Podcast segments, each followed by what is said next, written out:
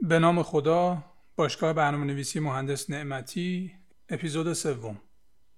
امروز می‌خوایم راجع به چیزی صحبت کنیم به اسم تکنولوژی استک یا پشته فناوری شاید تو فارسی بهش اینو بگیم. تکنولوژی استک یعنی اون تکنولوژی ها و ابزارهایی که ما استفاده می‌کنیم تا به وسیله اون یه برنامه رو تولید کنیم. این یه تعریف بسیار ساده از تکنولوژی استک. اما پیچیده تر از این میشه موضوع. بیایید اول یه تکنولوژی استک رو با هم بررسی کنیم بعد شروع کنیم نکاتش رو بیان کنیم. من در گام اول تکنولوژی استک خودم رو توضیح میدم و بعد وارد شاخه های دیگه میشیم. ما اپلیکیشن های اندروید تولید می‌کنیم و وبسایت و وب اپلیکیشن هایی که تحت وب ران میشن. پس این میشه حوزه کارکرد ما. ما گیم تولید نمی کنیم ما کاری با مپ نداریم بحث جغرافیا رو پوشش نمیدیم. به واقعیت افسوده به واقعیت مجازی AI بحث machine learning بحث هوش مصنوعی و یادگیری ماشین. ما تو این حوزه ها وارد نمیشیم. بحث HIS سیستم های بیمارستانی عکس برداری تصویر برداری پردازش تصویر پردازش صوت. اینا همه چیزهایی که ما توش وارد نشد ما اپلیکیشن های ساده اندروید تولید می‌کنیم و وبسایت ها و web application هایی که در زندگی روزمره می‌بینین. میریم یه جا login می‌کنیم وارد میشیم یه پنل کاربری داریم یه لیستی داریم از آیتم هایی که اونجا می‌تونیم دستکاریش کنیم درخواست بدیم فرم پر کنیم فرم submit کنیم و از این از این دست نیازمندی ها. برای این نیاز تکنولوژی استکی که ما استفاده کردیم این است اول من اینو توضیح بدم. ایده سیستم عامل پلتفرم اینا رو جز تکنولوژی استک به حساب نمیارن. اما من سعیم اینه که تا جایی که ممکنه تکنولوژی استکی که داریم در موردش صحبت می‌کنیم همه شمول باشه. بنابراین من همه چی رو میگم. خب از اول بخوایم شروع کنیم. ما از ویندوز استفاده می‌کنیم به عنوان سیستم عاملمون. از iOS استفاده می‌کنیم به عنوان وب سرورمون. دیتابیسمون SQL سرور هست. برای اینکه برنامه بنویسیم از زبان C Sharp استفاده می‌کنیم و برای اینکه به database وصل از چیزی استفاده می‌کنیم به اسم Entity Framework Core. در زمینه تولید وبسایت و web application سمت سرور از ASP.NET MVC استفاده می‌کنیم. تکنولوژی که برای ویو به کار می‌بریم Razor هست و سمت client از Angular استفاده می‌کنیم.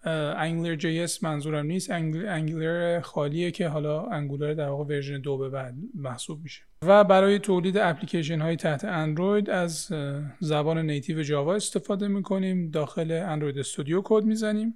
سمت سرور هم داخل Visual Studio کد می‌زنیم. می‌بینید که این میشه یک technology stack نکاتی داره انتخاب technology stack که بهش می‌پردازیم. من اولین توضیح رو بدم که شما اگر به عنوان یه همکار وارد سازمانی بشید یا شرکتی و بخواید باشون همکاری کنید به احتمال بسیار زیاد اونا در حال حاضر technology stack شون انتخاب شده و شما وارد اون میشید. خیلی وقتا استخدام بر اساس technology stack صورت می‌گیره. یعنی کسی که توی شرکتش به زبان PHP داره کد می‌نویسه و زبان برنامه نویسی PHP رو انتخاب کرده بنابراین باید دنبال یک کسی بگرده که زبان PHP رو بلده. و معمولا هم اینطوریه که تخصص دنیای نرم افزار مبتنی بر technology stack پیش میره. یعنی شما بالاخره از اینجا انتخاب می‌کنید که یا C Sharp بزنم یا Java بزنم یا Python بزنم. نمیشه همه اینها رو همزمان بلد بود و تو همش هم متخصص بنابراین اگر شما تازه دارید استخدام میشید وارد یک technology stack میشین. اما ایشالله بعد از این مدت که مدیر میشید و یا در مرحله بعدش که کارآفرین میشین باید technology stack خودتون رو انتخاب کنید. نکاتی که برای تکنولوژی استک وجود داره اینه. ما از نیاز باید به تکنولوژی استک برسیم نه برعکس. از تک استک نباید به نیاز برسیم. این مشکل یا ایرادیه که من دیدم خیلی ها دارند و رایجم هست. شما تکنولوژی استک رو باید به چشم یک جعبه ابزار ببینید. هیچی از همینطوری نمیره یه جعبه ابزار بخره. همه بر اساس نیازی که دارن میرن و ابزارهاشون رو تهیه می‌کنن. چرا؟ چون ابزارها خیلی زیادن. واسه اینکه بدونید ابزارها چقدرن کافی برید توی یک مغازه ابزار فروشی و ببینید چقدر ابزار ما داریم. یه مکانیک یه الکتریشن کسی که متخصص یا تکنسین مسائل برقیه یه مرد خونه که می‌خواد لامپ عوض کنه و شیر باز کنه اینا. ابزارهای متفاوتی رو میطلبن. اینا جعبه ابزار متفاوتی رو میطلبن. بنابراین شما بر اساس نیاز باید ابزار رو انتخاب کنید نباید همطوری بری و یه انبر قفلی مثلا 100 کیلویی بگیری که شاید نیروی بسیار زیادی رو می‌تونه وارد کنه ولی شما به عنوان یه مرد خونه هیچ وقت نمی‌خوای ازش استفاده کنید تکنولوژی استک از این مستثنا نیست. ما وقتی می‌خوایم دیتابیسمون رو انتخاب کنیم زبان برنامه نویسیمون پلتفرم سمت وبمون محیط برنامه نویسی سمت سمت اپلیکیشنمون اینا همه رو وقتی می‌خوایم انتخاب کنیم بر اساس نیازمون باید باشه. اگه من شرکتی هستم که فقط و فقط به واسطه حالا زمینه کاریم دارم Windows application تولید می‌کنم دیگه لزومی نداره که بیام راجع به وب فکر کنم یا بیام روی بحث اندروید و Java وقت بذارم. من می‌تونم مثلا تو همون بحث ویندوز کارم رو پیش ببرم. میام با C Sharp و با Visual Studio نیازم رو برآورده می‌کنم. به احتمال زیاد database هم SQL Server خواهد بود. و چون دارم Windows application می نویسم احتمالا distributed application ه یعنی نرم افزارهای توزیعی شده است.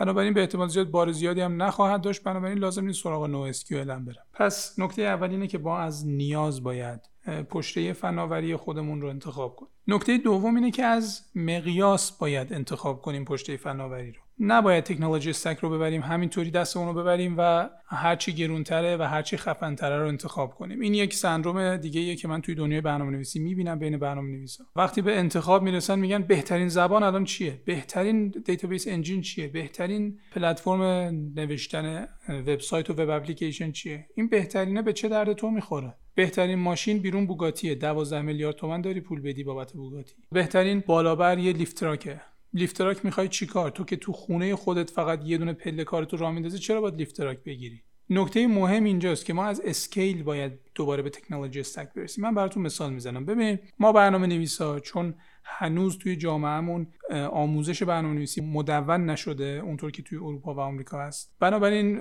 قسمت عمده سوادمون رو خودمون جست و گریخته از جاهای مختلف به دست میاریم. میریم وبلاگ می‌خونیم فیلم آموزشی توی یوتیوب نگاه می‌کنیم و این منابعی که ما داریم استفاده می‌کنیم هیچ وقت ذکر نمی‌کنن که این چیزی که داره به ما معرفی می‌کنه راه حلی که داره اونجا رو توضیح میده یا ابزاری که داره معرفی می‌کنه این برای چه مقیاسی داره معرفی می‌کنه. به عنوان مثال اگر یک مهندس توی گوگل داره راجع به بحث database صحبت می‌کنه توی scale 6 میلیارد search در روز داره حرف می‌زنه. و یا اگر داره در مورد مثلا G Suite به عنوان یکی از محصولات گوگل صحبت می‌کنه 6 میلیون بر اساس آخرین آماری که من دارم مشتری دارن. 6 میلیون مشتری که مشتری های سازمانی هستن. ما توی ایران کلا 6 میلیون مشتری حقیقی هم شاید نداشته باشیم. اگر فیسبوک رو میگیم دو میلیارد نفر توش ثبت نام کردن. اگر اینستاگرام رو میگیم ماهانه 700 میلیون 600 میلیون unique visitor داره. ما unique visitor یکی از بزرگترین استارتاپ های کشورمون یا شرکت های IT کشورمون که دیجی کالا باشه ماهی 3 میلیون یا 5 میلیون unique visitor ه. app اونطور که من متوجه شدم و خودشون آمار میدن سی میلیون ثبت نامی دارن و این سی میلیون ماهانه فعال نیستن توی app خب نمیشه رفت و دست نمیشه دست اونو ببریم و top of the shelf یا آخرین قفسه اون دیگه خفن ترین رو انتخاب کنیم. چرا نمیشه؟ چون وقتی اونو انتخاب می‌کنیم به همون اندازه باید خفن باشیم خودمون در زمینه تخصصمون سوادمون